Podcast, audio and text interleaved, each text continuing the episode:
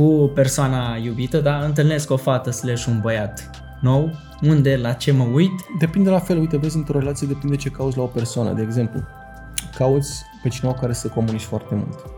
Și dacă te uiți la o persoană și vezi că are gura foarte, are mică gura în conformitate cu Fizionomia cu, feței. cu fizionomia feței, atunci îți dai seama că nu va comunica foarte mult. Te uiți și cauzi la o parteneră să, să fie foarte pasională, să fie foarte, nu știu, foarte deschisă și ai să vezi că are ochii micuți, de exemplu, buza de sus subțire, îți dai seama că la fel nu este foarte, nu pune foarte mare accent pe sentimente.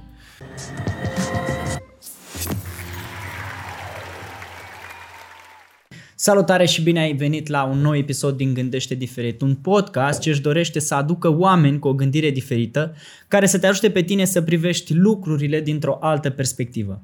Invitatul pe care l-am chemat în această seară este consultant în metafizică chineză. Știu că probabil e un termen un pic cam complicat și pentru mine este, de asta o să-l rugăm pe el să ne explice concret cu ce se ocupă acest domeniu și cu ce ne poate ajuta viețile de zi cu zi. Marius Ungureanu, bine ai venit! Bună seara, Radus, mulțumesc foarte mult pentru invitație. Metafizica chineză, cuvântul ăsta este, metafizica în sine este, a devenit un mister pentru toată lumea. Ce înseamnă metafizică? În realitate nu este niciun mister. Noi trăim, practic, această cunoaștere, această știință zi de zi. Practic, în Dex spune că metafizica ar fi o parte a filozofiei care nu poate fi percepută cu simțurile noastre. Uh-huh. Nu este vizibilă, nu putem explica. E, din punct de vedere al uh, filozofiei asiatice, avem trei din cele cinci simțuri cu care putem percepe, de fapt, această metafizică și chiar fiecare din noi știm asta și un exemplu foarte, foarte simplu, dacă există un zgomot foarte puternic care te deranjează, este partea auditivă. Uh-huh. Este o parte a metafizică, mă deranjează, care mă poate afecta. Dacă există ceva foarte urât afară, în care tot, tot timpul acasă este în, în, în, partea ta, în partea ta vizuală, să spunem un șantier, o, o groapă de gunoi sau ceva urât, la fel te deranjează. Este un tipar de energie. Asta e partea uh, vizuală, iar avem cea, partea de miros.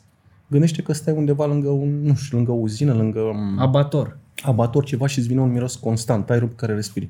Aia este, este un alt, o altă parte a metafizicii, percepem cu altele simț. Uh-huh. Sunt trei din cele, aceste din cele cinci simțuri sunt. Uh-huh. Și atunci, asta este ceea ce putem defini și putem și percepem zi de zi prin, prin simțurile noastre și atunci de unde până unde să fie atât de misterioasă această știință? E doar cuvântul. Este doar cuvântul în sine și cel mai frumos este că este în fața noastră doar că ne uităm mult prea departe și încercăm să complicăm foarte, foarte mult această știință. Are legătură uh, metafizica chineză cu Feng Shui-ul?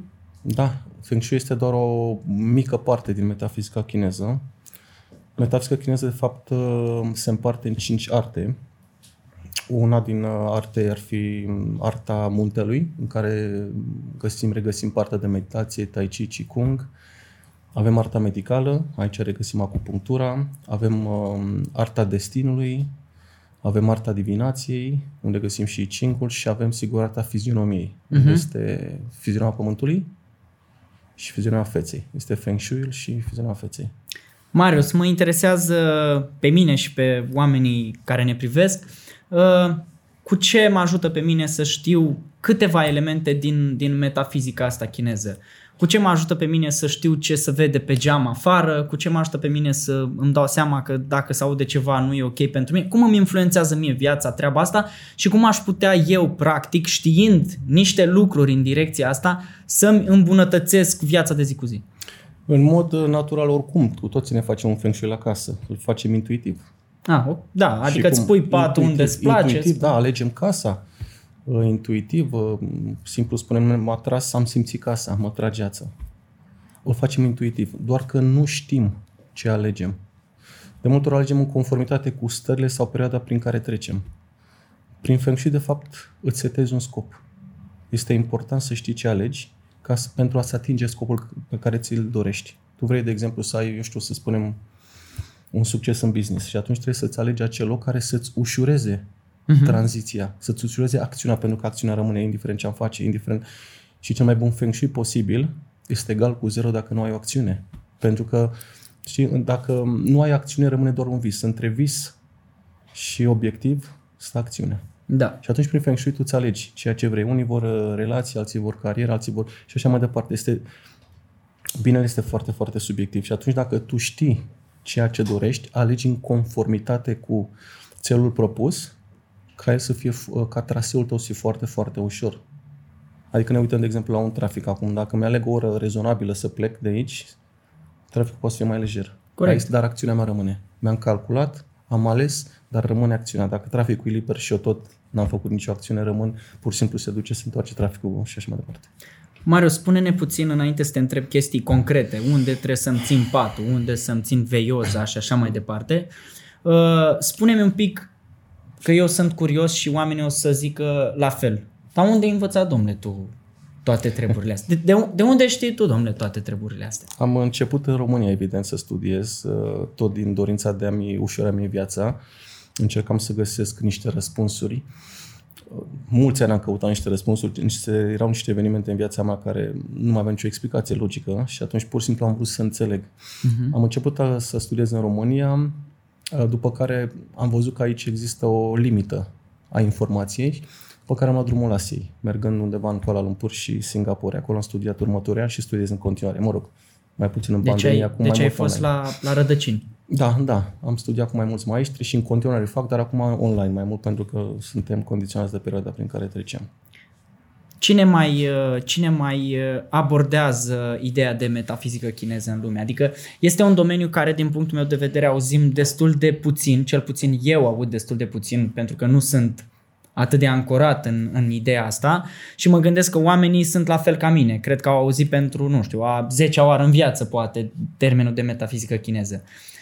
Unde se mai regăsește toată treaba asta? De exemplu, știu că povesteam noi la un moment dat despre Steve Jobs, că era un, un inițiat și el în, în tot ce înseamnă uh, metafizica asta chineză. Spune-mi un pic mai multe în direcția asta despre oameni care folosesc în viața de zi cu zi uh, ideea asta și care au un avantaj real din, uh, din folosirea acestei, acestei energii. Foarte multe companii folosesc în ziua de azi aceste ramuri ale metafizicii chineze, însă se discută foarte, foarte puțin.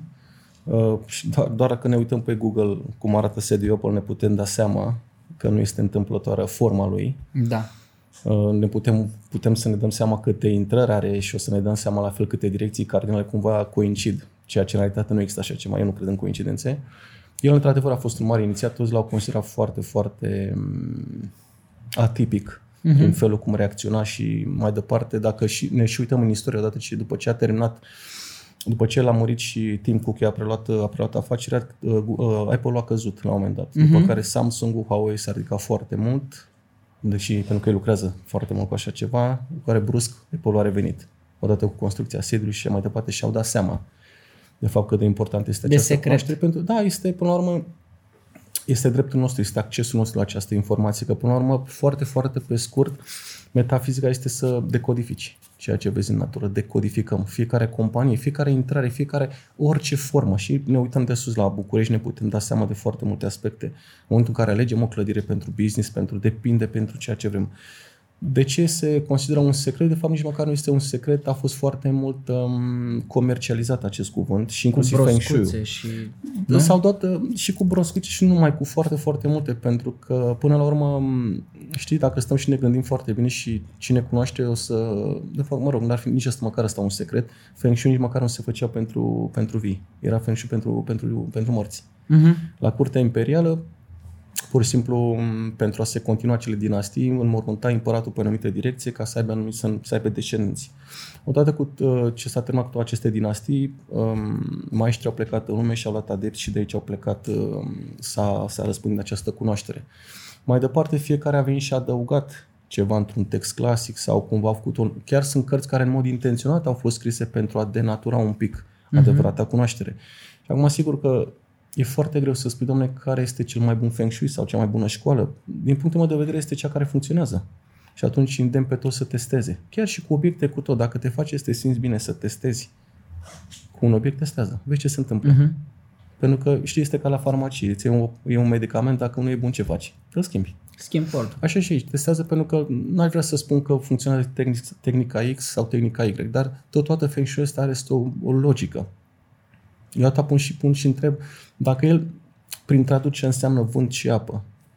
Cum poate mie un obiect să-mi genereze o energie? Este o întrebare fără să fiu ironic, eu pur și simplu mă întreb, pentru că am căutat ce am folosit în trecut, pentru că eram curios și mi-aș fi dorit să fie foarte, foarte simple lucrurile, pur și simplu să le plasez și să obțin ceea ce mi-am propus. Corect. Ok, poate funcționa ca autosugestie, poate folosi ca un, fo- folosit, folosit ca un reminder, nu știu, dar cert este că nu ți aduce acel rezultat pe care tu ți dorești dacă exteriorul tău este potrivnic. Și atunci spun tuturor testați. Testați Ok. absolut tot și vedeți ceea ce funcționează.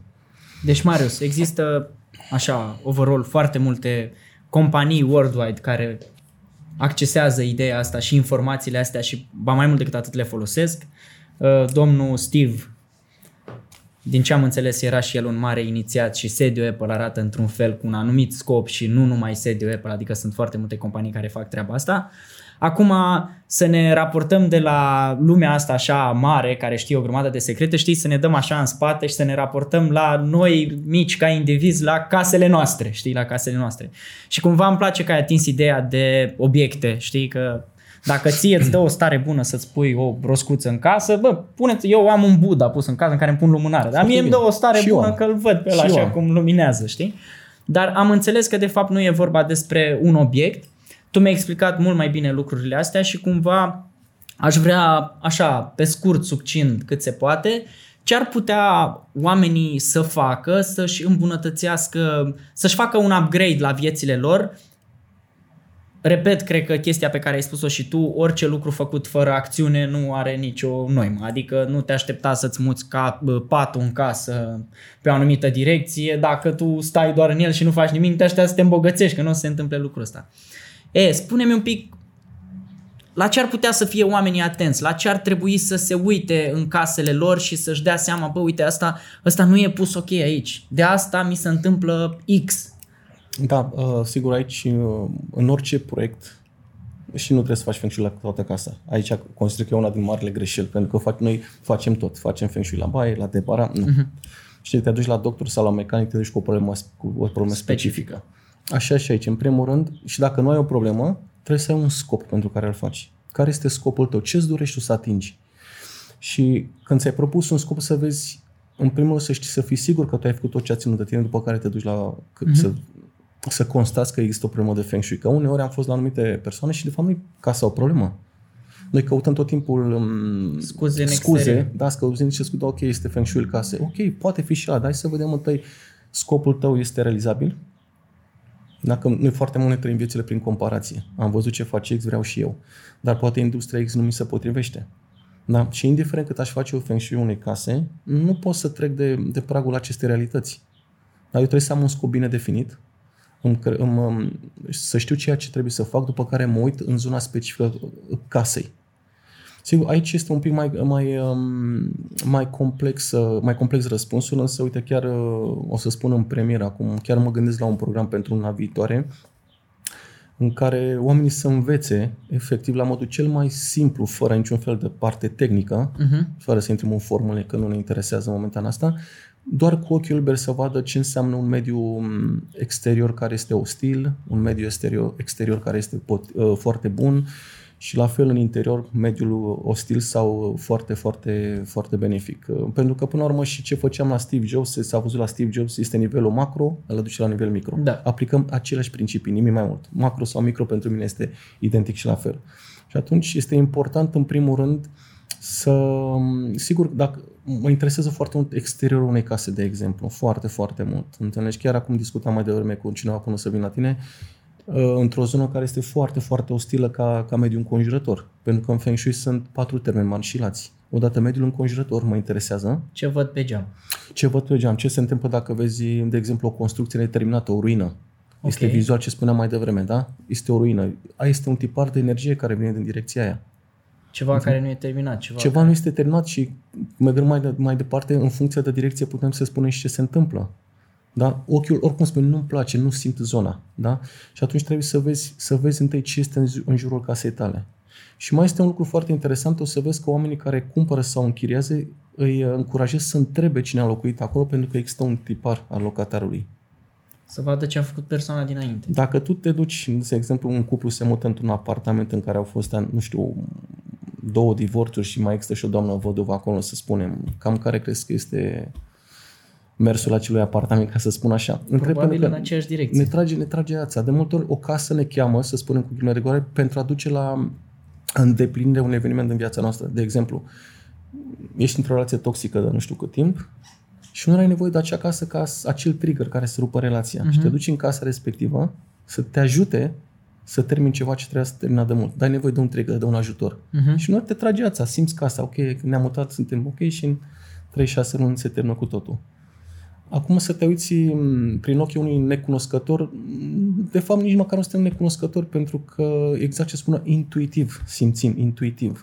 Știm, de exemplu, că nu poți să spui niciodată un pat cu capul la ușă, da? Evident că nu ai cum. Deci nu puneți patul cu capul da, la ușă. evident că nu ai cum să pui asta. De ce? Pentru că, în primul rând, orice te incomodează nu este bun. Este un flux. Aerul este un flux. Nu poți să-mi blochezi o ușă la intrare, de exemplu. Știi, este exact ca și cum uh, spui ceva în fața gurii și spui acum mănâncă poți să mănânci, dar ai niște obstacole, trebuie să faci un mhm. efort. Uh-huh. Putem să luăm, să asociem, de exemplu, casa cu un corp. Și dacă ne uităm la, la corpul nostru, cea mai importantă este gura. Da, nu mâncăm, știm bine ce se va întâmpla, da? Murim. Așa și la casă. Foarte important este ușa de la intrare. Este important să n-ai obstrucții în fața ușii, să n-ai, nu știu, un stâlp la câțiva metri, un copac la câțiva metri în fața ușii sau în fața apartamentului. Foarte multe apartamente am observat uh, uh, cu pereți care taie ușa, secționează ușa în două. Uh-huh. Da? Acolo iar nu este ok. Să vezi că mulți se, se regăsesc unde sunt apartamente, uși la apartament cu un perete care secționează ușa, au intervenții chirurgicale, printre altele. Da, procese și așa mai departe. Uh, Asta este mediul. Iar eu, în programul care urmează să-l fac luna viitoare, am să menționez toate chiar cu slide-uri în care omul să vadă. Pur și simplu se duce la da. o casă, pur și simplu să vadă, ok? Și o să încercăm să o facem cât se poate de personalizat. În funcție, de exemplu, de data de naștere, să poți să calculezi singur toate aceste lucruri, fără să trebuie să mai apelezi la nu știu ce consultanți.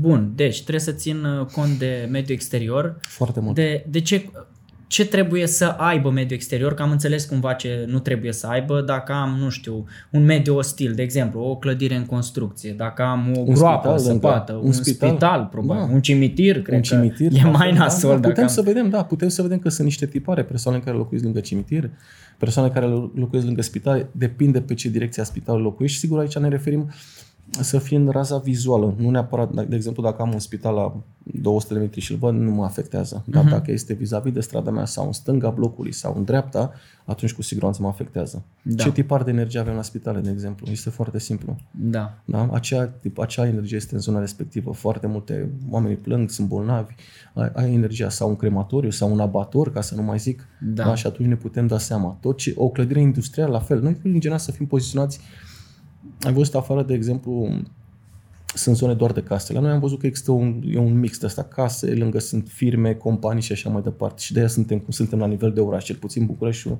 din punctul meu de vedere, este la pământ cum este construit. Este foarte, foarte dificil. Deci dezvoltatorii construiesc uh, fără a interesa ceea ce se întâmplă în viitor. Pentru că, până la urmă, pentru ei scopul este profitul și nu cine se mută sau ce urmează să se întâmple în viitor. Ai construit, ai plecat.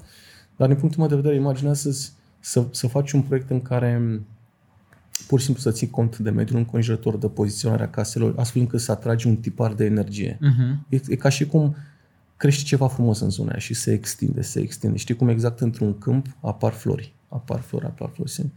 Din punctul meu de vedere, este mare păcat că nu se ține cont de acest. Nu ar însemna costuri în plus, da. pur și simplu este poziționarea și uh, și până la urmă, în loc de 10 case, dacă faci 7 și poți să faci ceva anume crești, um, în zonă, ca și părculeț sau mai știu eu ce vegetație, oricum prețul zonei este mult mai sus. Și tot acolo ajungi ca profit. Deci ce ar trebui să văd eu, ce ar fi ideal să văd eu la, pe, pe geam de la mine de acasă? În primul rând, ce, ce v-a plăcut ochiului. Acum, dacă tu ai în fața ta, să spunem, uite chiar la un coleg, are un, depozit, un depou, pardon, un depou de tramvaie și asta vezi zilnic da. Cum este imaginea? Și apropo, chiar vorbeam cu el, depoul este chiar în partea dreaptă, care reprezintă partea feminină. Și vine și pleacă. Și am zis, cum sunt femeile din viața ta? Vin și pleacă, vin și pleacă. Înțelegi? nu există, da, nu...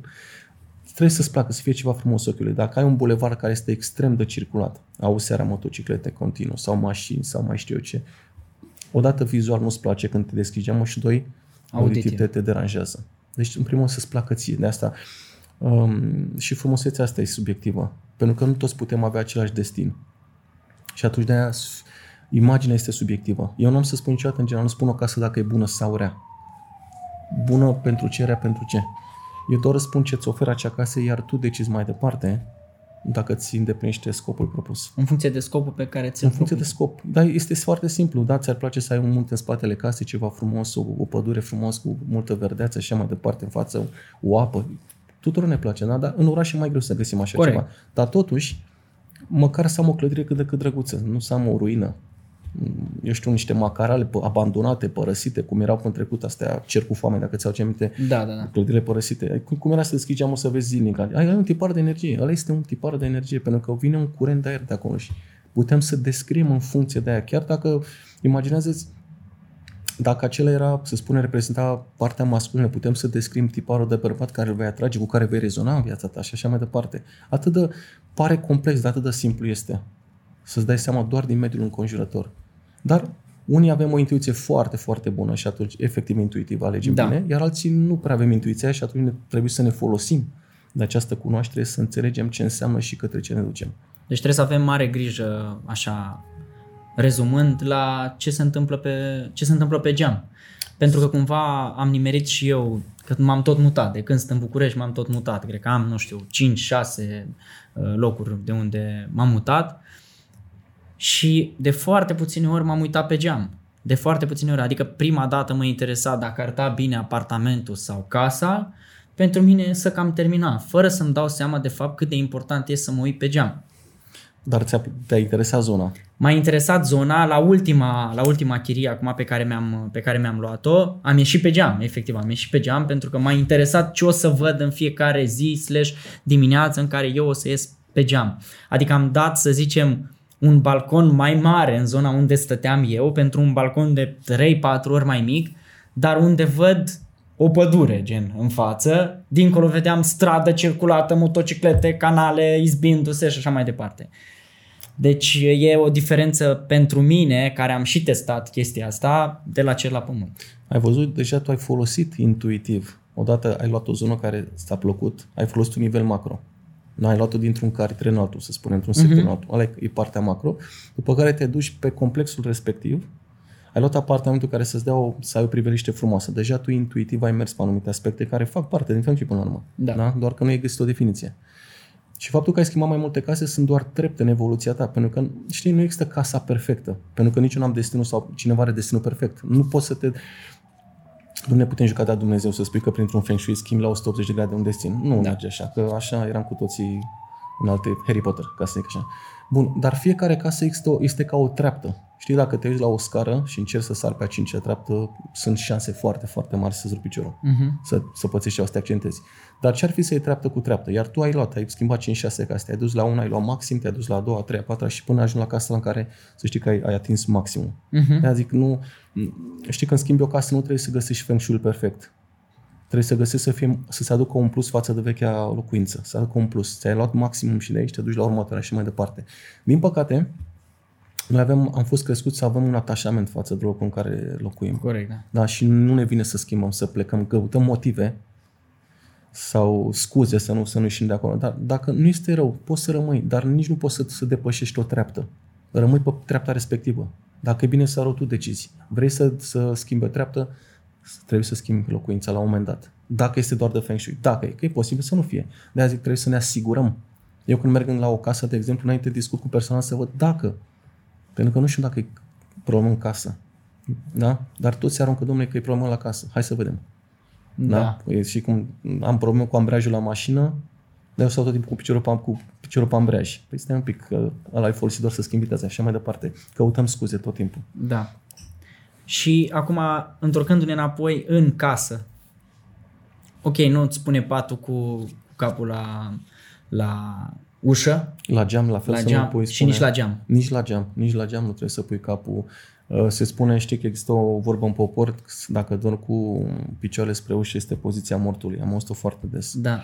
De fapt, nu moare nimeni. Pur și simplu îți scade imunitatea. Asta e tot. Este okay. o ciclicitate. În, se, nu știu, răcește, îmbolnăvești, se strece și uite așa reapare. Este o ciclicitate. Nu spui picioarele, de exemplu, doar picioarele spre ușă, nu doar cu capul la geam. Spre ușă poate să însemne că, de exemplu, eu am așa, ăsta e, deci e patul, dar ușa e un pic mai nu, încolo. Nu, să fii fix pe, să fii pe fix ușă. pe da, ușă. Da, dar și acolo există excepții, că dacă ai un cadru, dacă ai un cadru la pat, este anulat, pentru că s-a creat o, o barieră între tine și Este ușa. despre cum circulă energia în, Este cum în circulă, casă. da. Este un flux, este un aer, imaginează-ți. Da? Dacă dai cu palma așa în aer, simți un curent. Dacă deschizi geamul la o casă, simți o răcoare foarte frumoasă. Da? Dacă deschizi al doilea geam, se creează un curent de aer. Despre asta vorbim noi. Energie bună, rea. Că în realitate nu există o definiție pentru energie negativă. Ce înseamnă energia negativă sau energia pozitivă? Nu există o definiție clară Mhm. uh-huh. și atunci negativ este ceea ce te afectează pe tine, pozitiv este beneficiul care ți-l aduce. Și atunci atât de subiectiv este această metafizică și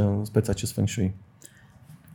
În afară de picioarele la ușă și fără capul la ușă, fără picioarele la ușă, fără capul la geam, Cel mai important este, cea mai importantă este ușa de la intrare. Este cea mai și cea Ușa mai de la importantă, da. Uh, Doi la mână mai este un aspect foarte interesant, l-am văzut foarte des în bucătărie, chiuveta lângă aragaz. Lipite, Mhm. le-am văzut foarte multe lipite.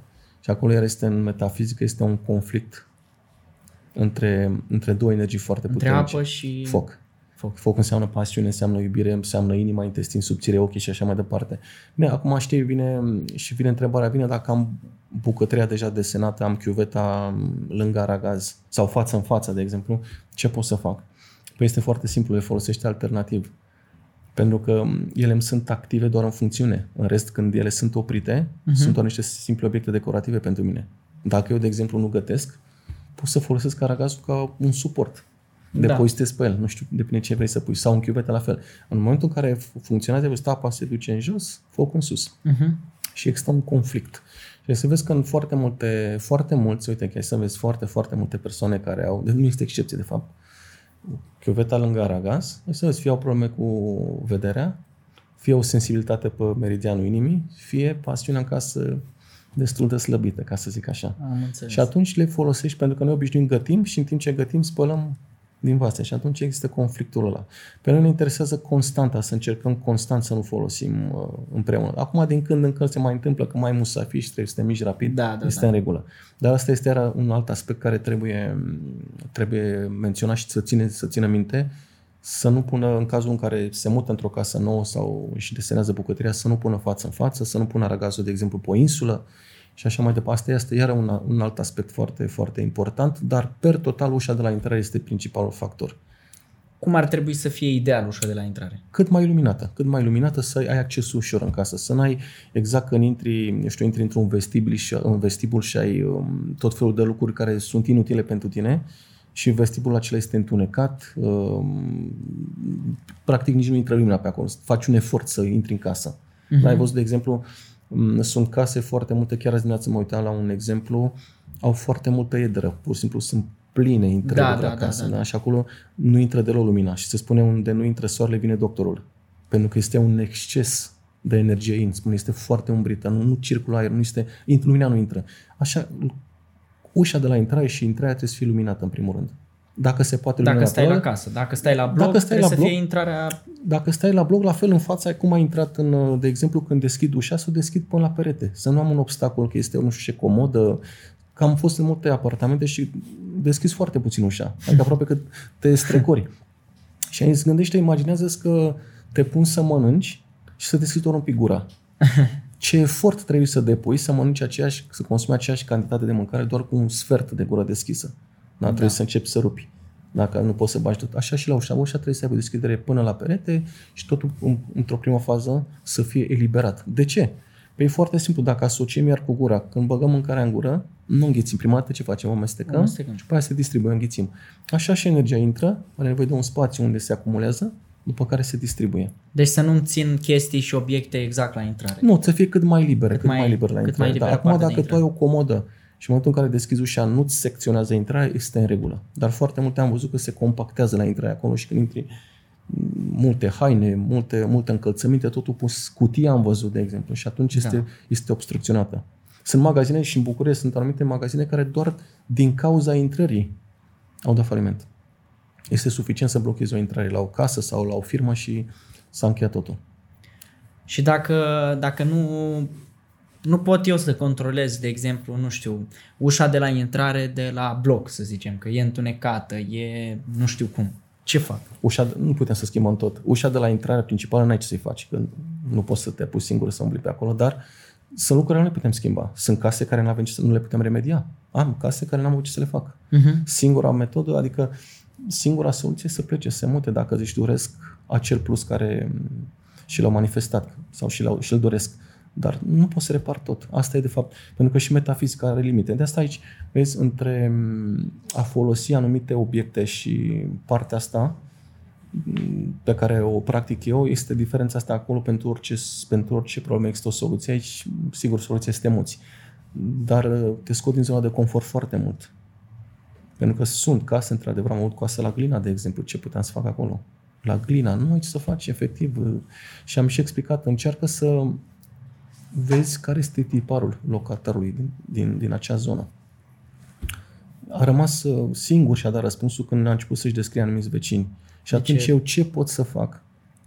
Ce obiect? Adică imaginează că, uite, dai afară foc la un cauciuc și îți bate vântul și îți intră fumul la...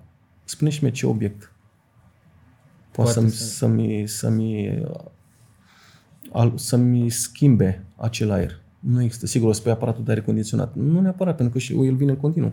Avem da. un obiect, nu. Ce să fac? Trebuie să blochez atunci. Blochez acel geam. Așa facem și în Feng Shui. Practic blocăm. Deviem sau blocăm un tipar de energie. Cum deviezi? Păi, în primul rând, dacă am, să spunem, eu, de exemplu, că stau la casă, am două intrări. Anul ăsta am blocat o intrare. Nu mai folosesc. Folosesc altă ușă. De ce ai ales să Pentru că o energie foarte, să spunem, sensibilă, să nu spunem negativă, se află în zona respectivă. Este ca un cuib de viespi. Uh-huh. Dacă o, uh, să spunem, dacă tu la un cuib de viespi și îl întăreți, reacționează. Da? Clar. Ok. Dar dacă știi că este acolo și ești atent, așa și o energie asta, spunem, este în zona asta, în toate casele, peste tot sunt reprezintă în aceeași, în aceeași zonă, direcție cardinală. La mine a căzut pe una din intrări, din păcate. La alții au căzut în baie, ceea ce e ok, alții în bucătărie, iar este ok. Și atunci am blocat acea ușă. De ce? Pentru că imaginează la fel că ai două intrări la o casă. Și pe intrarea A ai noroi în fața casei, pe intrarea B ai asfalt. Este evident că vei folosi partea cu asfalt ca să nu intri cu noroi Clar. în casă. Așa și acum.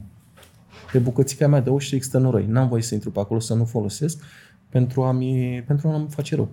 Ce anume, la fel trebuie să vezi în funcție de fiecare persoană ce se poate întâmpla. Cam asta este, Feng Shui în realitate este foarte simplu. Nu este, noi încercăm să-l complicăm sau nu noi. Pare așa de mistic totul și sunt foarte Pare, multe da. formule, dar nu ai nevoie de toate. Gândește, imaginează într-o magazie sau uite, de exemplu, eu am acasă o mașină de tuns iarba. Tu dacă stai la bloc ai nevoie de ea? Mm. Nu, exact. Așa și în Feng Shui. Folosești doar în raport cu apartamentul sau casa respectivă. Nu trebuie să cunoști toate formulele, nu ai nevoie de toate formulele. Sunt formule care se folosesc, sunt folosite la munte, sunt folosite formule care se folosesc la oraș, folosești ce ai nevoie atunci. Ele nu sunt grele, doar că ne, imaginează că se spune că are peste 6.000 de ani vechimea această cunoaștere.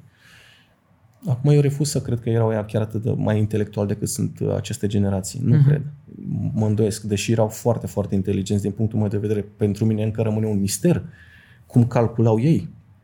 Pentru că eu sunt informații care le-am învățate pe Wikipedia, și ei le știau atunci. Da. Ei știau, de exemplu, care e diferența între calendarul lunar și calendarul solar. Eu până nu m-am uitat pe Wikipedia, habar n-aveam.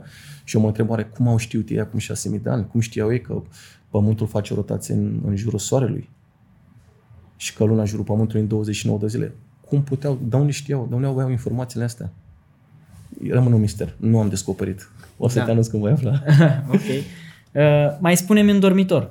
Că eu în dormitor mai am noptieră, mai am un dulap, mai am poate un televizor, nu recomand să aveți televizor, eu l-am scos, dar n-am, am zis că l-am, că probabil mai sunt multe persoane care l-au. Patul, de exemplu, să nu fie pus sub grindă, iar la fel una din... Să sub grindă. Da, sub grindă dezvolți migrene. Gândește că ai un pat sub, sub grindă, aerul ce face vine este, este presat de acea grindă. Uh-huh. Da, este presat. Exact. Știi, dacă faci un sandwich și apeși foarte tare pe cele două felii de pâine, de la mijloc conținutul este pe... Da. da așa și aerul ăsta. Când vine, este presat și îți presează în zona aia capului. Atunci, iară, sub grindă, Evident, nu doar pe colț și așa mai departe. Nu dormi pe colț? Pe colț, să spui patul exact pe, pe această bisectoare. Că am, am văzut și chestia asta, sincer, da, am văzut. Da, și eu am văzut. Am văzut, uh, da, nu știu, mi se pare ciudat în primul rând. Eu l-am avut când eram mic așa Da. acasă, am avut patul exact așa pus în colț. Și am mai observat, o, o, chiar am observat și acum vreo două săptămâni, ce nu se, nu se recomandă și în special la copii, uh, patru suprapuse. Și am observat e genul ăla de bibliotecă de perete în care vine patul băgat exact de sus, Da. așa, și dorm cu capul prins exact între între cei pereți, să zicem. Iar nu este, pentru că la fel, acel aer este, este, com- este presat pe capul copilului. Iar la patru suprapuse, în general, poate să aibă probleme cu creșterea și cu oasele. Tot ce vezi că presează, ai văzut, uh, sunt oameni care dacă sunt un pic mai claustrofobi, nici nu poate să reziste acolo. Este un, de fapt Da. și claustrofobia asta, până la un punct, evident, până la un punct, poate să fie un, un simț al tău. Mă duc undeva într-un spațiu în care mă presează ceva. Trebuie să fie aerisit. Nu De trebuie asta să fie... când eram eu la facultate mi-am ales patul de sus. da, la dar- cămin da. mi-am ales patul de sus, intuitiv. Am zis, bă, eu vreau să stau acolo sus, că jos parcă, nu știu, e așa. Mm. Nu-mi Și în general, dacă dormi, de exemplu, în, în orice dormitor, ai o ușă care secționează patul, e bine să o ții închisă tot timpul. Ușa din dormitor, că e ușa de la baie sau de la... Ce înseamnă secționează? Se intersectează cu, cu patul da, direct. Da, da, vine perpendicular pe pat. Să Vine zicem. Dacă, perpendicular. dacă tragi o linie imaginară, vine perpendicular pe pat. Am înțeles. Atunci e bine să ții ușa aia închisă, că sigur nu o să stai să muți patul. Mulți am observat că fie că, domnule, am pisici, trebuie să te... Ok, lasă-o măcar un pic între deschisă cât să circule Să nu pisic. ții de Și tot. după aia, da, dar în rest, pentru că la fel, creează un curent de aer. Și imaginează că m, acea linie perpendiculară pe pat, în partea asta e și o fereastră. Se creează un curent între, între ușă și un curent imaginar. Uh-huh. Dacă, dacă deschizi ușa și geamul, deja îl simți curentul. Și simți, da. Acum, acel curent te afectează doar cât stai în acel pat. Evident, când te-ai ridicat în pat, că și eu dacă stau în aerul condiționat răcesc sau sunt afectat doar cât timp stau în fața aerului. Dacă omul nu mai am nicio problemă. Așa și acolo, doar cât dormi. Că nu doar poți să lași ușa deschisă, geamul faci ce vrei. Dar cât... uh, Așa, doi la mână, ce am mai observat, uh, am, am avut foarte multe întrebări legate de oglinzi în dormitor. Wow, da, ce mișto că ai atins asta. Da. Că femeile și fetele în general sunt, ar, și-ar pune... Uh, domnișoara mea spune că eu vreau să-mi pun pe tavan o oglindă și zic, băi, cum să spui mă oglindă pe tavan? Ai nebunit? Cum să ne punem? Ai că eu să mă văd pe mine, ai luat o razna. Nu există așa ceva. Cum să vrei să spui oglindă pe tavan sau lângă tine sau no way? Spune-ne care e, care e marele dezavantaj când ai așa ceva. Eu am avut acum unde m-am mutat, am avut o oglindă în cameră și pentru că am vorbit, noi ne știm mai de mult, știi? și pentru că am vorbit acum ceva timp, am luat oglindă, am băgat-o în baie. Am dus-o în baie. Și aici există o mare confuzie în care foarte multe m, soluții au fost, domnule, dacă îmi lipsește ceva de la o casă, adică dacă o, m, să spunem, schița unei case, se, se recomandă în general ca m, apartamentul sau casa să fie dreptunghiulară sau pătrată, pentru că orice bucățică lipsește, este, lipsește ca o bucățică din corpul tău. Poate să fie un membru al familiei, poate să fie o stare emoțională, mm-hmm. poate să fie depinde ce. Și atunci mulți au spus că dacă punem o oglindă o să reflecte și m, aici este o mare confuzie, pentru că oglinda exact are rol de reflexie și nimic mai mult. Dacă, m, să spunem, tu nu-ți găsești un pantof și pui celălalt în fața oglinzii, tu ai doi, dar tu poți să-mi folosești pantoful din reflexie? Nu ai cum. Și atunci spun că, domnule, energia se reflectă. Nu aș spune asta, că se, se reflectă cum? Sau imagineți ce simplu ar fi. Îți pui portofelul în fața oglinzii, s-a reflectat, dar poți să-mi folosești banii din reflexie? Niciodată. Și de unde a plecat și acest mit, până la urmă, care e treaba cu oglinda în, uh, în dormitor? Până la urmă, oglinda în dormitor, să spunem, singurul și e remediu foarte, foarte ușor. Să spunem, singurul impact negativ este dacă ai o oglindă în fața unui geam, o oglindă foarte mare, și toată ziua ți se reflectă soarele din, uh, din oglindă în, în dormitor, mă rog, și seara se spune că se, se creează un exces de energie yang și e posibil să ai somnul tulburat. Uh-huh. Dar soluția este foarte simplă, ai tras draperia și ai rezolvat problema. Oglinda în dormitor nu dăunează cu nimic. Din punctul meu de vedere, poți să spui oglindă unde dorești, asta are doar rol de reflexie. Nu uh-huh. reflectă, am înțeles și chestia asta, că dacă pui oglindă în fața ușii de la intrare, reflectă energia negativă. Revin la fumul de la cauciuc. Hai să mm, ardă un cauciuc, să spunem să-ți intre pe geam și punem și mie. Aia este o formă de energie. Uh-huh. Da, prin miros este o formă de energie. Nu mai spun că după aia te ustrochi și mai departe. Punem o oglindă în fața geamului să vedem, se reflectă acel fum. Da, îl vezi, văd fumul în oglindă. Dar se duce? Nu. Atunci oglinda, din punctul meu de vedere, nu funcționează în Feng Shui ca și remediu. Mai există, de fapt, o mai poți folosi într-un singur loc. Oglinda tot în dormitor am observat la un, la un apartament în care dormitorul, culmea, ce spuneam mai devreme cu dezvoltatorii, nu avea nicio fereastră dormitorul. Nu știu cum l-au ah. construit. Foarte, foarte întunecat. Dar lipsește lumina naturală. E foarte, foarte trist dormitorul la când intri. Și atunci i-am spus, dacă, dacă îți permite poziția ferestre cumva să pui undeva o oglindă să-mi reflecte lumina naturală, când vine două ore sau trei ore în zona asta soare să-ți reflecte, să-ți intre, atunci da, o poți folosi. Pentru că am nevoie de lumină naturală. Dar noi dacă stăm închiși două săptămâni în casă, trei săptămâni, doar din lumina uh, de la veioză și așa mai departe, ne afectează.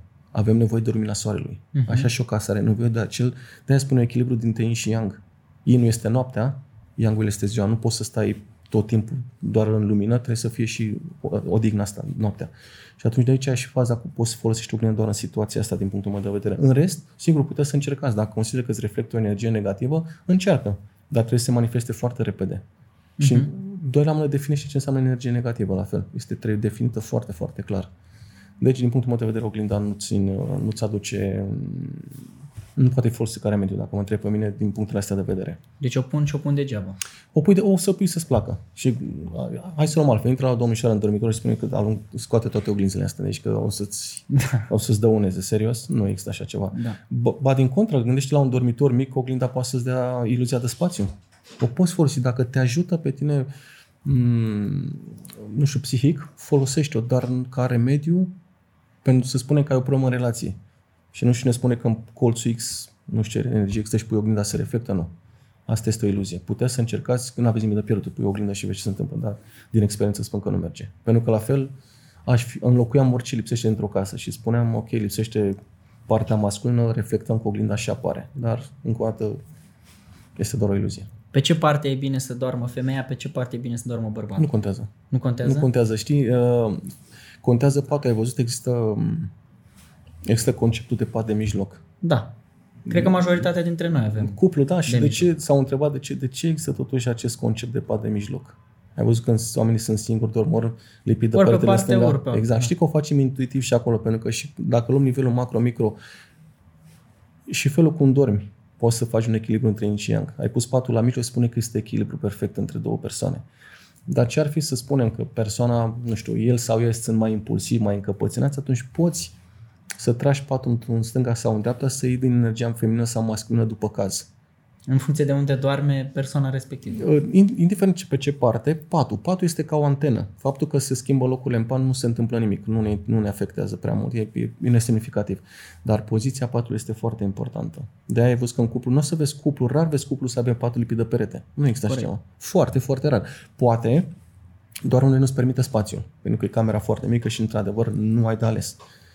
Dar în rest, ai să vezi că spada mijloc și o facem intuitiv. Pentru că este echilibrul între yin și yang.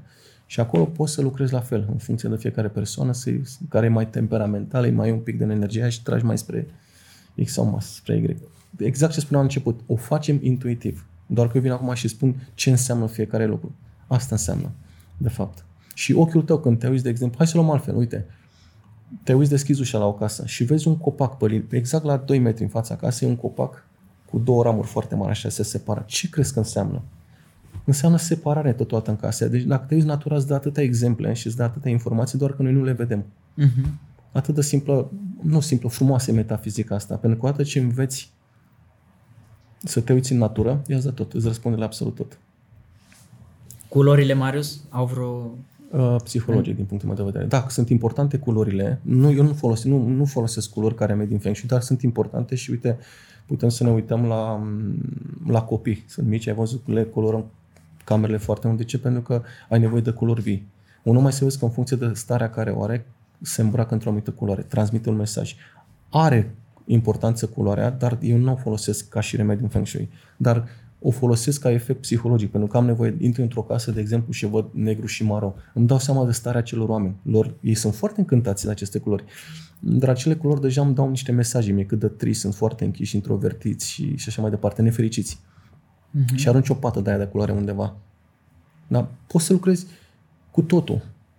Da? Și cu culori, cu tot. Dar dacă, de exemplu, îmi spune cineva că De exemplu, metafizică, sudul înseamnă pasiune, iubire și mulți asociază și este asociat în metafizică cu culoarea roșie. Acum, nu spun că dacă n-ai pasiune ca să folosești culoarea roșie. Mi rămas să fie atât de simplu, că eram toți fericiți. Puneam acum un roșu pe perete în toată casa și duduiam de pasiune. Da? Și în funcție de cât de multă pasiune mai luam un pic din culoare, nu merge așa, nu funcționează. Din punctul meu de vedere. Și cum, cum ar trebui să facem atunci? Cu ce anume? Cu... Uite, de exemplu, că ai ridicat, ai ridicat mingea la fileu. Nu avem pasiune în casă. Păi în primul rând, da, aici era la fel. În primul rând trebuie să te uiți să spui. În primul rând, trebuie văzut apartamentul, casa, locul respectiv. Dacă susține o relație. Aia este prima, e foarte important. De exemplu, uite, să te uiți la... Uite, să întrebi, de exemplu, cei care locuiesc pe colț. Colț două străzi foarte circulate.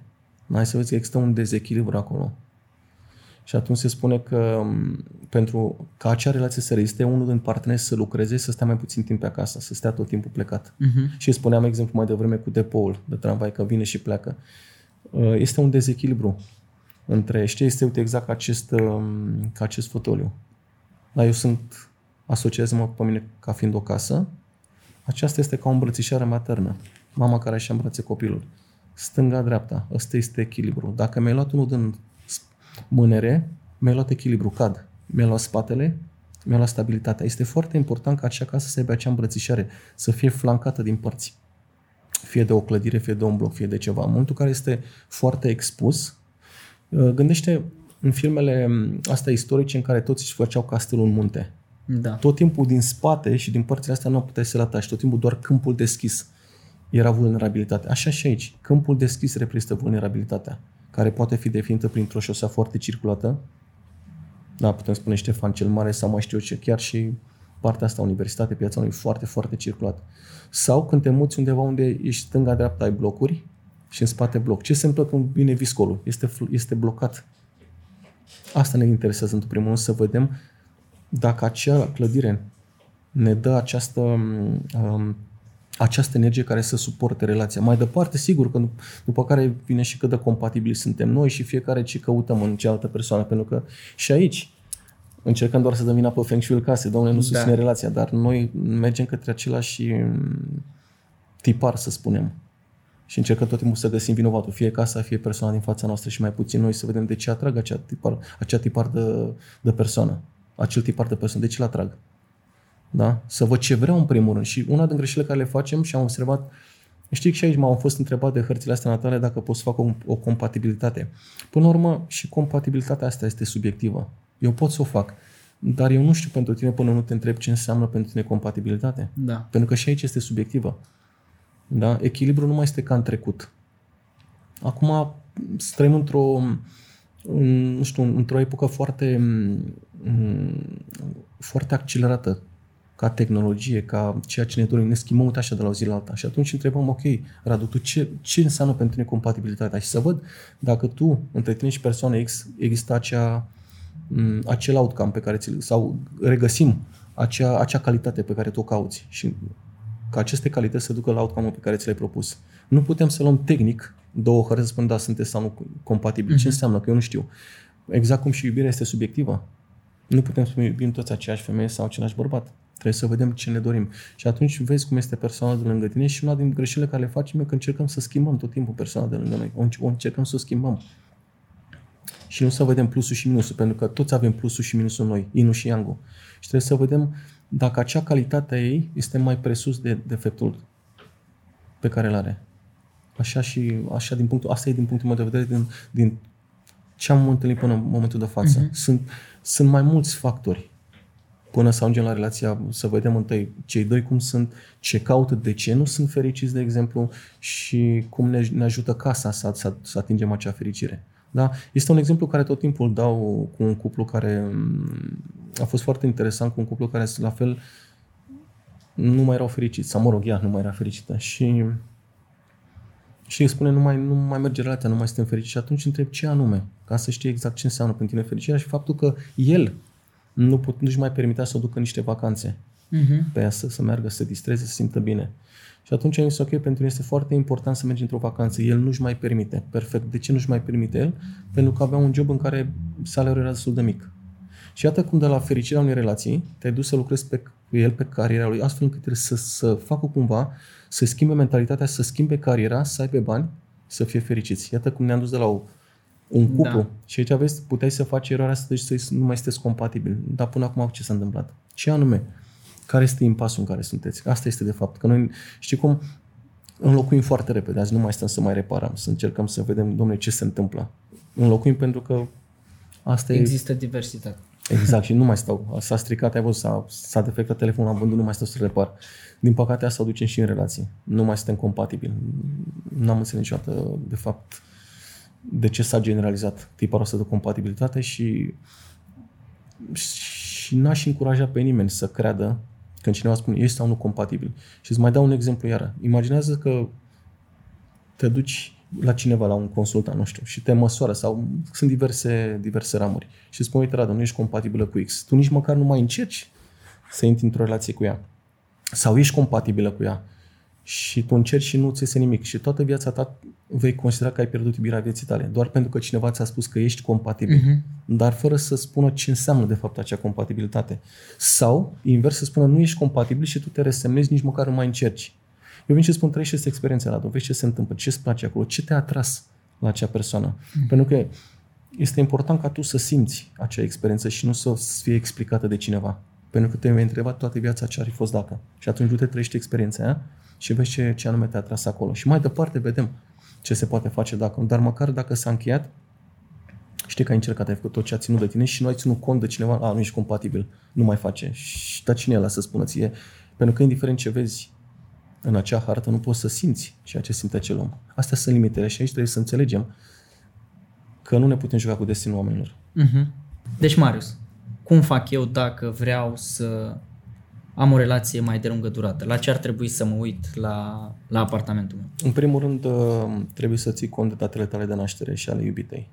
Da? Prin una, un, urma unui calcul matematic foarte, foarte simplu, putem să vedem care bucățică din casa ta reprezintă energia ta. Uh-huh. Care bucățică. De exemplu, pentru mine este sud-estul casei.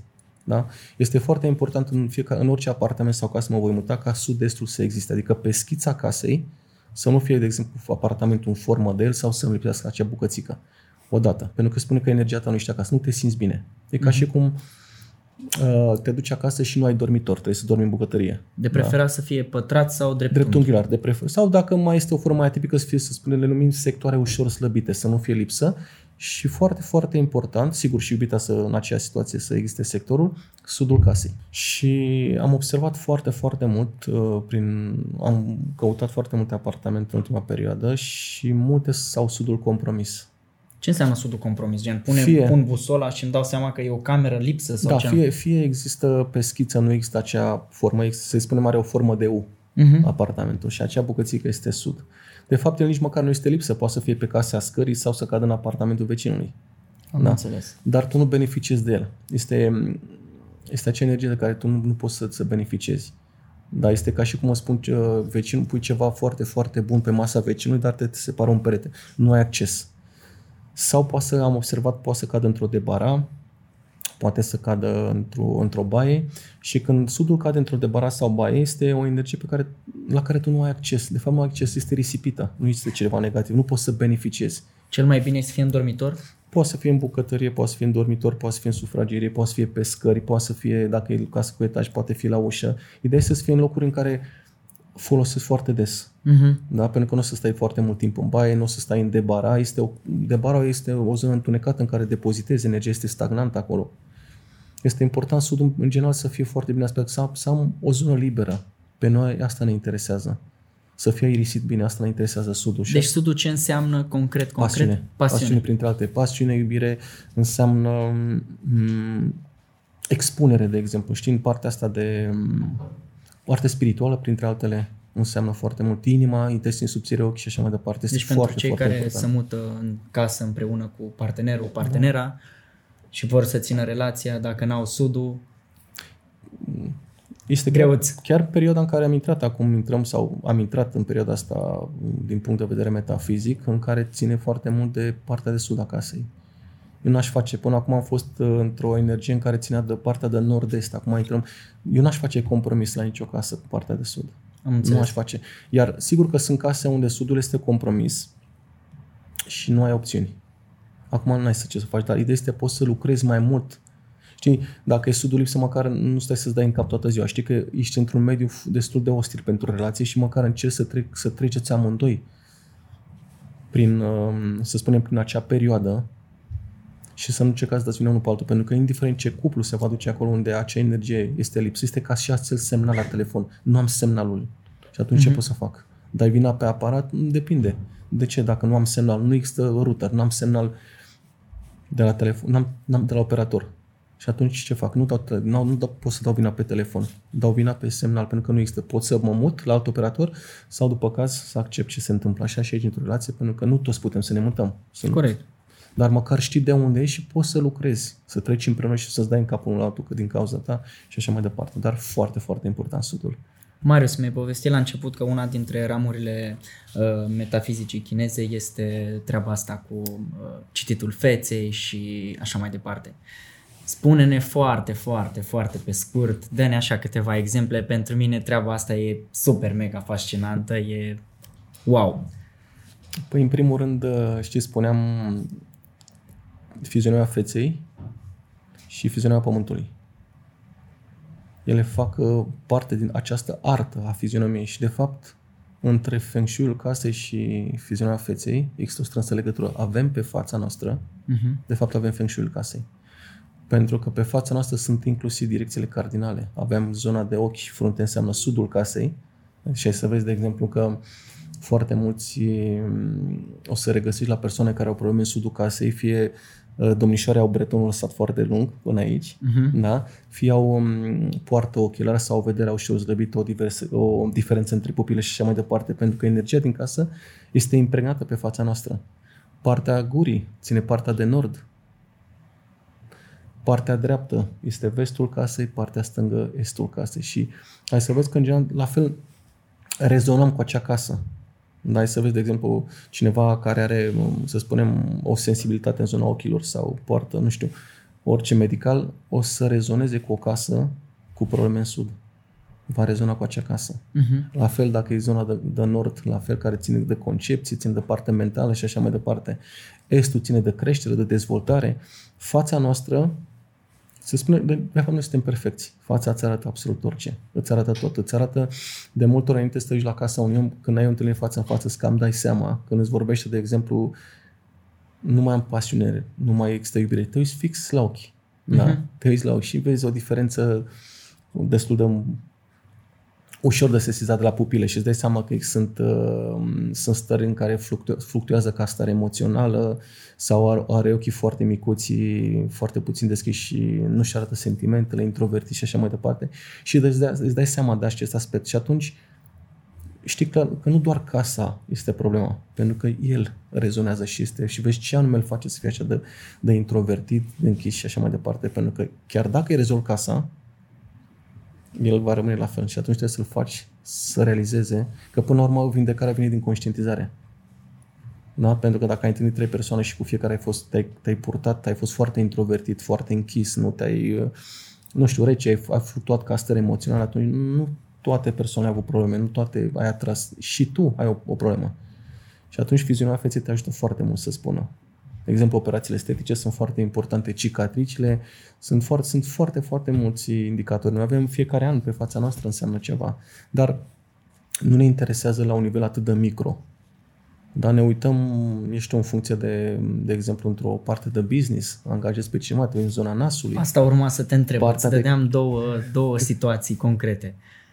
Cu persoana iubită, da, întâlnesc o fată slash un băiat nou, unde, la ce mă uit, și mă întâlnesc cu un tip cu care urmează să semnez ceva în afaceri, la ce trebuie să fiu atent? Acum, vezi, într-o relație, vezi, nu pot să, să spun foarte multe pe chestia asta cu relațiile, pentru că s-ar putea să se omoare între ei acasă. Am înțeles. A, se, să se ducă acasă să se uite la regbă, mi-a zis da, mie că da. și... Depinde la fel, uite, vezi, într-o relație depinde ce cauți la o persoană. De exemplu, cauți pe cineva care să comunici foarte mult. Și dacă te uiți la o persoană și vezi că are gura foarte, are mică gura în conformitate cu fizionomia cu, feței. Cu fizionomia feței, atunci îți dai seama că nu va comunica foarte mult. Da? Te uiți și cauzi la o parteneră să, să fie foarte pasională, să fie foarte, nu știu, foarte deschisă și ai să vezi că are ochii micuți, de exemplu, buza de sus subțire, îți dai seama că la fel nu este foarte, nu pune foarte mare accent pe sentimente. Înțelegi? Trebuie să tu să-ți dai seama, de exemplu, ce anume cauți în acea persoană. Că de asta este atât de subiectiv totul. Vrei să dacă vrei să vorbească mai puțin, e perfect cu gura mai mică, ceea ce mă îndoiesc că se va întâmpla asta. Cu ochii mari, dacă are ochii foarte mari, se spune când te uiți în ochii unui om, te uiți în inima lui. Dacă are ochii mari, sunt foarte, sunt foarte sensibili oamenii aceia, foarte sentimentali. Totodată se spune că nu poți ține foarte ușor secrete. Te duci la un partener de afaceri, la fel, ce anume vrei să faci cu el. Imaginează că vrei să colaborezi cu acel partener sau urmează să ai o colaborare mult timp și ai să vezi că sprâncinele sunt mai mici decât, uh, decât partea asta ochiului. Uh-huh. Sunt oameni care le place să lucreze singuri, nu, nu, nu sunt oameni de echipă. Și atunci tu măcar știi ce okay. așteptări cea de la acea persoană. Yes, Dacă să da, te, te uiți aici, te uiți, de exemplu, la tipul de caracter, te uiți la, la, la partea nasului, Ehm, depinde ce vrei. Ehm, vei, vei colabora cu el și el se ocupă de partea financiară, te uiți la partea de, partea de jos a nasului și așa mai departe. Depinde ce ai nevoie. Ai nevoie de el în vânzări, te uiți la forma gurii, buzelor, pentru că trebuie să fie persuasiv, trebuie să fie în față, la fel să-ți controleze o, o echipe de oameni sau așa mai departe, pomeți. De-aia zic în funcție de... Pentru că, până la urmă, nu există un om rău sau nu e bun. De multe ori sunt puși în poziții din greșite, eronate. Adică pui, de exemplu, un om care e foarte, foarte bun de la vânzări, îl pui undeva să lucreze la un laptop, la un calculator și îl ții, îl ții blocat acolo, să-l lasi să ducă, să umble, să alege pentru că e foarte persuasiv, natural vinde. Sau pe cineva care nu are niciun fel de treabă cu partea asta de expunere și tu îl arunci în piață să te ducă să vândă și nu, nu-i place, o face ca o obligație. Și când o faci ca o obligație, știi, încerci doar să faci să-ți atingi targetul, dar nu că-ți place și nu doar să bifezi o întâlnire. Dar ce ar fi să-l setezi exact pe cea, prin fizionomia feței, să te uiți exact pentru ceea ce este, este potrivit. Uh-huh. Da? Urechile mai mari, de exemplu, un bun ascultător, ochii date la detalii și așa mai departe. De da? și, atunci, și atunci trebuie văzut exact ceea ce cauți în acel partener. De nu, din punctul meu de vedere nu există bun sau rău. Depinde ce în funcție de ce-ți dorești tu. De ce-ți dorești. De atât de subiectiv este totuși și nu putem, de-aia nici nu trebuie să punem etichete. Ok. Marius, o întrebare personală. Cei mai bine investiți 400 de lei? Ce mai bine investiți 400 da. de lei? Un lucru pe care ți l-ai cumpărat tu sau ceva ce ți-ai cumpărat tu cu 400 de lei și din punctul tău de vedere a, a fost o a good deal. Nu știu. Carte. O, carte, o carte? Carte, da. Ce carte? O să râzi. Uh, chiar prima mea carte se numea se numea Feng Shui pentru există o colecție, se numește Idiot's Guide. Ok. Da? Feng și pentru idiot se numea. Okay. Dar e un compendium. Și a fost foarte tare pentru că vorbeam cu, am vorbit cu câțiva prieteni și spunea, cum poți să cumperi o asemenea carte? Bine, asta era acum aproape 8 ani. Și zic, bine, zic, nu mă deranjează titlul, că n-am ego atât de mare. În primul rând, eu nu cunosc absolut nimic de Feng Shui și vreau mm-hmm. să spun că cartea este extraordinar de bună. Da. Nu m-a deranjat titlul. Uh, am fost chiar, chiar eram foarte um, curios să văd ce reacție au fiecare când se uită Feng Shui pentru idioți. Așa și care e problema. Mă interesează ce mi oferă acea carte.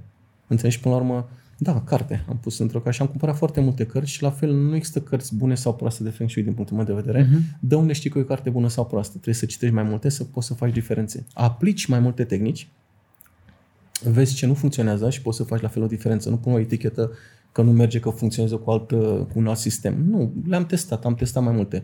Și da, o carte, o carte. Și okay. am și ziua dat și de câte ori mă uit, mă fascinează cartea aia. Okay. Este absolut uh, nostim să, să mi aduc aminte cu 8 ani în urmă ce, ce impact a avut uh, acea carte asupra. Da, da, Mai vine o întrebare personală. Te rog. Dacă ar fi să schimb ceva la tine, un singur lucru, care ar fi? Unul singur atât, care ar fi acel lucru? Cred că dacă aș fi să schimb ceva, să fiu mai, uh, un pic mai ambițios. Mai ambițios? Cred că, da, da, da. Cred că m-am, uh, m-am lenevit un pic, să zic așa. Ok. Și cred că aș vrea, cred că ar trebui să fac mai mult. Îmi doresc tot timpul mai mult. Uh-huh. Și poate uite, chiar și aici aveți, chiar și eu am de învățat, pentru că una e să-ți dorești și alta e să faci. Vezi, chiar și eu mai am nevoie de acțiune mai multă. Da? Chiar și eu, indiferent ceea ce studiez, Clar. învăț continuu. Învăț continuu și foarte bună întrebarea ta, chiar mai surprins cu ea. Uh, da, vreau, mi-aș dori să fiu mai activ, mult mai activ în partea asta de studiu, pentru că în continuare văd niște tipare în care tot timpul le amân. Uh-huh. Hai că mă uit mâine, hai că mă uit și uita trecut mi-am dat niște, de exemplu, niște deadline-uri pentru sfârșitul de an și uite că nu le-am atins și suntem deja intrat în luna a patra da. și am tot amânat și cred că aș vrea să schimb foarte mult. Am nevoie de acel, acea schimbare să... Și îți mulțumesc că, uite, acum chiar mă, mă aud spunând asta și o Tare. să... da. Deci nu doar tu ne-ai ajutat pe noi, te-am da, ajutat, da, da. te-am da, ajutat și, și eu, eu învăț de la fiecare caz la care merg, la fiecare cuplu sau casă, eu învăț ceva și eu, pentru că o mhm. bucățică uh-huh. din mine se regăsește în acel caz. Clar. Și eu am de învățat foarte multe și indiferent ceea ce voi studia, nu voi fi scutit de lecțiile mele. Cu nu ca și cum dacă ești doctor nu te îmbolnăvești. Nu, știi? nu, cu siguranță poți să atenuiți anumite situații, dar rămânem și eu cred că voi rămâne, mă consider și rămân un student toată viața. Pentru că nu cred că în viața asta poți să acumulăm sau poți să acumulezi toată cunoașterea asta. Și atunci, da, trebuie să fim umili să știm că avem de învățat și am rămas cu la acțiune acum. Exercițiu de imaginație. Fii atent. Imaginează-ți un banner foarte, foarte mare, cât casa asta de mare, da? Pe care poți să-l pui în mijloc acolo la Victorie, știi unde se strâng oamenii acolo, îl pui acolo în mijloc, banner imens așa, ce ai scrie pe el? Vis, acțiune, obiectiv. Vis, Trans- acțiune, da. obiectiv. Da. Transformă-l Um, pentru că toți visăm. În fiecare seară ne gândim la anumite Mamă, mi-ai răspuns, mi-ai răspuns, da, bum! Da, pentru că tu, da, și eu în continuare mă gândesc la Vis, multe. acțiune, da, obiectiv. Da, da, uite, și cu proiectul ăsta, că uite chiar asta, apropo de deadline, că n-am mai tot uh, făcut să vorbesc, vreau să-l fac mai mult, de mai mult timp. Și am tot, am tot, am tot amânat și sig, n-am o explicație plauzibilă să spun mm-hmm. că de mhm. ce. N-ar fi un motiv uh, subiectiv și nu, pur și simplu am, da. și a rămas un vis până în ziua de azi. Dar și acum am început să acționez deja mi s-a transformat în obiectiv, pentru că știu că luna viitoare, până, până în 10, trebuie să lansez programul. Uh-huh. Și atunci asta este visul, vis, acțiune, obiectiv. obiectiv. Transformă visul într-o acțiune și devine obiectiv. Asta aș face și asta pentru mine funcționează foarte mult. Și ori de câte ori voi, voi mai încerca să amân ceva, că se va mai întâmpla, recunosc asta și sunt sigur să da, o să încerc să mă gândesc, vreau să devină un obiectiv sau să rămân doar un vis. Mișto. Uh, două cărți pe care le-ai recomanda. Cartea asta care, pentru cei ce sunt uh, pasionați. Feng Shui pentru idioți. Da, da, este, este, este traducere în română. Da, este foarte tare cartea, este foarte, foarte frumoasă, este absolut senzațională. Da. Uh, în română cam asta e singura carte care o cunosc. Mai restul sunt în engleză. Sunt uh-huh. uh, în engleză nu găsești de, știu că sunt doar cei de la editura Ocean din Brașov și pe Amazon. Uh-huh. Dar aș începe cu această carte, Feng Shui pentru idioți, pentru că este foarte, foarte educat. Este, îți explică exact ce înseamnă conceptul Yin și Yang, îți explică absolut tot. Îți dă o viziune. Cred că asta e uh, principala carte de Feng Shui și cam ce cunosc eu în, tradusă în română. Dă-ne, uh, dă-ne una din aia cu cititul feței și păi exact, spune-ne, spune-ne de acolo. Păi asta, A, asta. are și de asta? Există și cartea asta. A. Poți să o găsești, de exemplu, cartea asta o găsești pe, în, pe editura, la editura Ocean, da, editura Ocean, și se numește Mian Xiang. Asta este în traducerea feței. Mian Xiang. O găsești acolo sau pe, e scrisă de Joyap. Joyap este unul din maestri care am studiat. Ok. Este foarte, foarte tare cartea vă recomand pentru că este, sunt niște ilustrații în carte, se dau foarte multe exemple și odată ce ai citit din cartea este foarte simplu să iei Wikipedia, iei persoane Ma. publice și vezi eveniment în viața aia dacă se asociază cu ce vezi pe față. Dacă Tare. vezi, de exemplu, vezi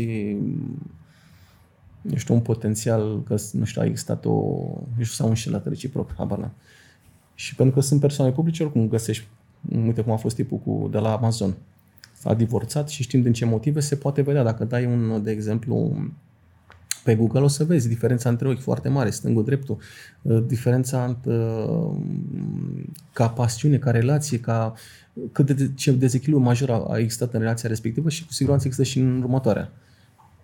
Avem acces la informații, avem acces la internet minunat, putem să, putem să alegem să studiem foarte, foarte mult. Cumpărați aceste două cărți dacă tot m-ai întrebat. Da. Nu știu, în cealaltă nu știu unde găsești, pur și simplu o cauți pe internet. O pe Google. Da? Și cel puțin asta cu fizionomia feței, te uiți și ai practica de pe Wikipedia. Sigur, acolo sunt foarte multe fotografii photoshopate. Dar nu stai să te uiți la lunițe, la cicatrici și mai departe. Te uiți vizual mare la partea gurii, da. la partea uh, ochilor. Uite, de exemplu, o să dau un exemplu foarte tare. Spuneam că ochii înseamnă pasiune, iubire și gura înseamnă partea de emoții, printre altele, gânduri. Uh, Acum înțeles că multe domnișoare exagerează cu aceste injecții în da. buze și le fac foarte, foarte mari. Și atunci gândește, acest element devine atât de puternic încât controlează partea sentimentală, apa stinge focul, sau ce minte chiuvetarea asta. Da. Și atunci să vezi că le devin mai puțin axate pe pasiune, ci mai mult pe planuri. Am un plan să fac ce planuri fiecare își, uh-huh.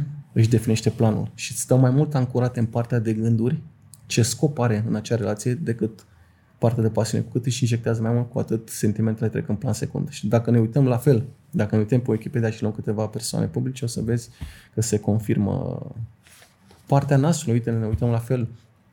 Uh, la fel Wikipedia, te poți uita Michael Jackson de când s-a operat. Da, da, da. da? Ce s-a întâmplat cu averea lui. Și așa mai Adică sunt, sunt multe, multe informații care ne pot confirma acele informații din cărți. Și eu doar încurajez să testeze la fel și este fabulos să-ți dai seama cât de simple sunt și cât de ușor se aplică. Marius, în încheiere, uh, spune-ne unde te găsesc oamenii.